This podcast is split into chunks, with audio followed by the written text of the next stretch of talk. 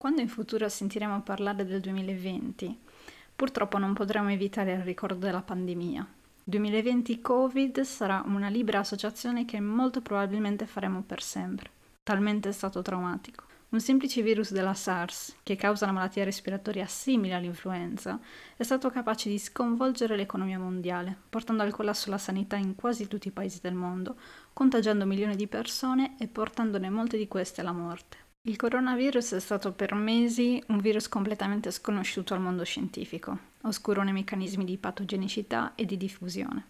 Scienziati e ricercatori hanno studiato la malattia direttamente nei reparti di terapia intensiva nel periodo più grave dell'emergenza sanitaria, quando i contagi salivano in maniera esponenziale. La risposta immunitaria esagerata porta alla formazione di trombi, occlusioni che impediscono la normale circolazione del sangue in un vaso sanguigno che, se non trattati in tempo, possono portare alla morte. Per l'infezione da coronavirus attualmente non esistono cure. Non esiste un farmaco specifico che possa guarire dalla malattia e fino ad adesso farmaci per altre patologie, come antimalarici, anti-HIV, anticoagulanti, si sono prestati per curare i pazienti. Lo stiamo vedendo in questo periodo con la campagna vaccinale l'unica arma capace di portarci ad una definitiva discesa della curva di contagi è il vaccino. Il vaccino è alla base dell'immunizzazione della popolazione. Quando si esegue un'immunizzazione di massa, significa portare a vaccinazione almeno il 95% della popolazione. Ciò significa che se una popolazione è composta da 100 abitanti e 95 vengono vaccinati, questi 95 non saranno più in grado di sviluppare la malattia o di contagiarla. L'immunizzazione è una parte vitale della lotta alle malattie infettive, parte vitale della salute pubblica, che contemporaneamente si presenta come argomento molto controverso. Grazie all'introduzione di vaccini, tante malattie un tempo responsabili di un altissimo tasso di mortalità sono state quasi del tutto eradicate, permettendoci di migliorare l'aspettativa e la qualità di vita, almeno nei paesi industrializzati. Ma se i vaccini ci hanno permesso di portare l'umanità alla sua condizione di vita migliore, perché oggi sono oggetto di dubbi e controversie? Cosa ha portato in passato ad associare l'uso dei vaccini all'autismo? Ma soprattutto, Cosa sono i vaccini? Come funzionano e come aiutano il nostro organismo a combattere le malattie? Quando un microorganismo, un batterio, un virus invade il corpo umano, il sistema immunitario lo individua come sconosciuto, riconoscendo delle specifiche proteine esposte sulla sua superficie, chiamate antigeni. Il riconoscimento degli antigeni è l'evento che scatena la risposta immunitaria. Delle cellule particolari chiamate macrofagi riconoscono l'antigene, mangiano letteralmente il microorganismo e richiamano altre cellule in suo aiuto causando i sintomi dell'infezione. I macrofagi attivano i linfociti T, i quali a loro volta stimolano la proliferazione dei linfociti B, che sono in grado di produrre anticorpi e garantire così la cosiddetta memoria, praticamente un ricordo dell'infezione. Come per noi è utile ricordarci delle esperienze passate per migliorare le nostre scelte e renderci più veloci nelle decisioni, allo stesso modo funziona la memoria del sistema immunitario, rende più veloce la difesa del nostro organismo contro i patogeni che abbiamo già incontrato durante il corso della vita, a cui siamo appunto immunizzati, ma che potremmo comunque ricontrare, col vantaggio però di non sviluppare la malattia. Il vaccino è un farmaco biologico in grado di migliorare l'immunità della persona nei confronti di una determinata malattia, senza veramente contrarla.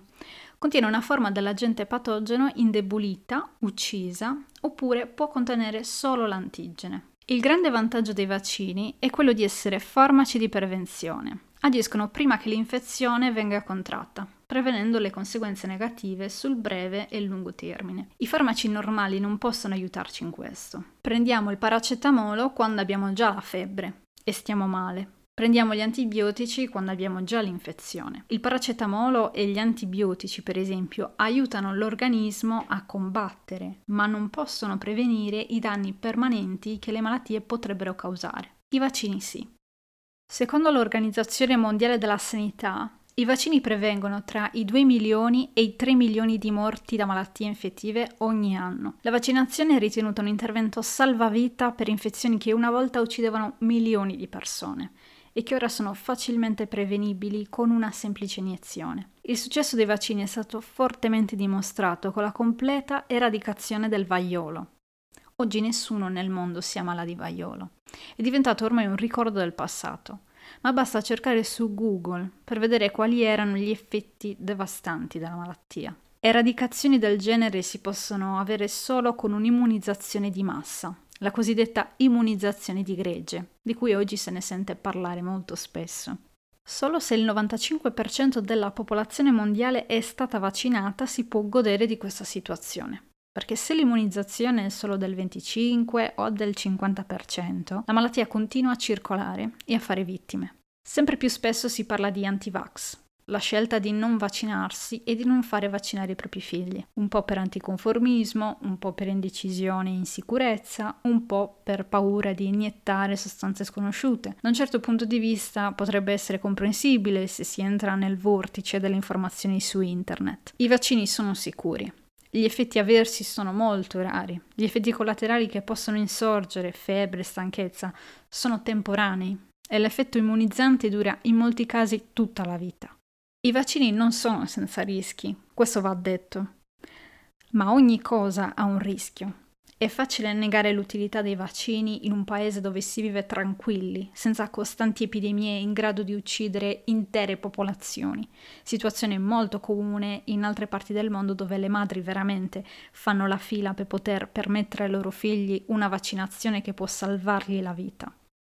La perdita di fiducia nei vaccini è stata alimentata da una cattiva reputazione nata alla fine degli anni 90, quando Andrew Wakefield, medico inglese ora radiato dall'albo, promuoveva la teoria dei vaccini come causa dell'autismo. Quella di Wakefield è stata una vera e propria frode, una fake news che sfortunatamente è riuscita a essere pubblicata sul The Lancet, una delle riviste scientifiche più prestigiose. L'articolo pubblicato nel 1998 metteva in evidenza un'associazione tra il vaccino trivalente, morbillo per tosse e rosolia, con l'enterocolite autistica, una patologia caratterizzata da sintomi gastrointestinali e disturbi cognitivi riconducibili allo spettro autistico. La ricerca era del tutto falsa. Lo studio aveva un numero bassissimo di casi presi in esame, all'inizio riportati come 12 e poi risultati in realtà 10. Wakefield, insieme al suo gruppo di ricerca, aveva falsificato i dati e il The Lancet ritirò l'articolo. Nel suo sito web ancora oggi è presente la pagina di rettifica. Ma il grande numero di citazioni dell'articolo, seppur sempre con lo scopo di negarne le conclusioni, aveva favorito la diffusione dell'informazione. Questa intuizione del tutto sbagliata, che i vaccini appunto aumentassero i casi di autismo, è nata dal fatto che verso l'inizio degli anni 2000 effettivamente aumentavano i casi di autismo, ma questo perché lo si era appena scoperto e quindi era ovvio riconoscere più casi nel 2000 rispetto a dieci anni prima, quando non si sapeva nemmeno cosa fosse l'autismo, quindi figuriamoci riconoscerlo. Il movimento Novax è stato considerato dall'OMS tra le 10 più gravi minacce per la salute dell'umanità. Il primo vaccino prodotto è stato quello contro il vaiolo, da Edward Jenner, somministrato per la prima volta in un ragazzino di 13 anni, nel 1796. Nel 1980, meno di 200 anni dopo, è stata dichiarata la completa eradicazione del vaiolo in ogni parte del mondo. Questa storia ha da farci riflettere, soprattutto oggi in un periodo così fragile della nostra storia, in piena pandemia.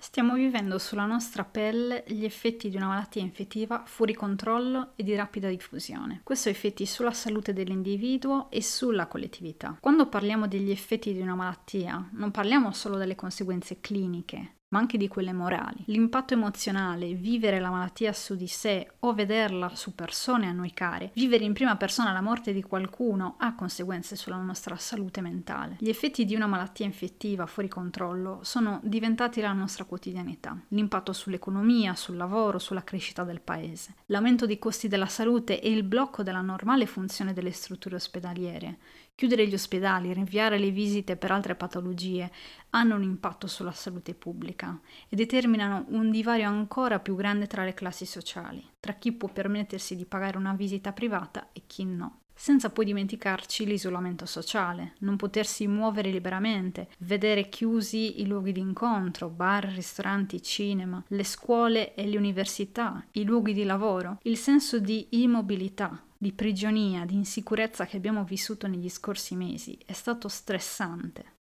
e lo stress ha un impatto sulla nostra salute. Quali sono poi le conseguenze e le complicazioni sulla salute nel lungo termine per il Covid-19? Ancora non le conosciamo. Vaccinarsi significa proteggersi e proteggere, significa avere un controllo maggiore sulla diffusione della malattia, riducendo le ospedalizzazioni e permettendo ai casi più gravi di accedere alle cure ospedaliere con più facilità. Quando pensiamo che contrarre le infezioni in maniera naturale sia migliore, dovremmo riflettere sul fatto che anche morire di malattia è ugualmente naturale. I vaccini sono in costante evoluzione. I vaccini Pfizer e Moderna utilizzano un sistema di ultima generazione ad mRNA, una molecola utilizzata dalle nostre cellule per sintetizzare la proteina spike del coronavirus, inducendo nell'organismo la produzione di anticorpi, senza contrarre il virus vero e proprio. In ogni nostra scelta c'è una decisione e in ogni decisione un'azione che ha delle conseguenze. Agire comporta prendere dei rischi, ma non agire può portare a dei rischi ancora più alti. Possiamo cambiare le cose per il meglio o per il peggio. Il Covid in questo momento non ha una cura. Non sappiamo esattamente quali conseguenze avrà sul futuro. La diffusione è rapida e nessuno è veramente salvo dalla forma più grave della malattia. Immunizzare la popolazione utilizzando i vaccini significa ridurre l'incidenza delle complicazioni ed in un futuro potremmo anche essere in grado di eradicare la malattia minori conseguenze negative sulla società e sull'economia, minor carico sulla sanità. Il vaccino è la rivoluzione che ha permesso l'evoluzione. Se il XXI secolo è il secolo migliore della storia in termini di salute e qualità della vita, il secolo della velocità e del benessere, lo dobbiamo al vaccino. Informarci in maniera adeguata, riconoscere le fake news, usare le fonti ufficiali per informarci è l'unica arma che abbiamo per fare la scelta giusta per il presente e per il futuro.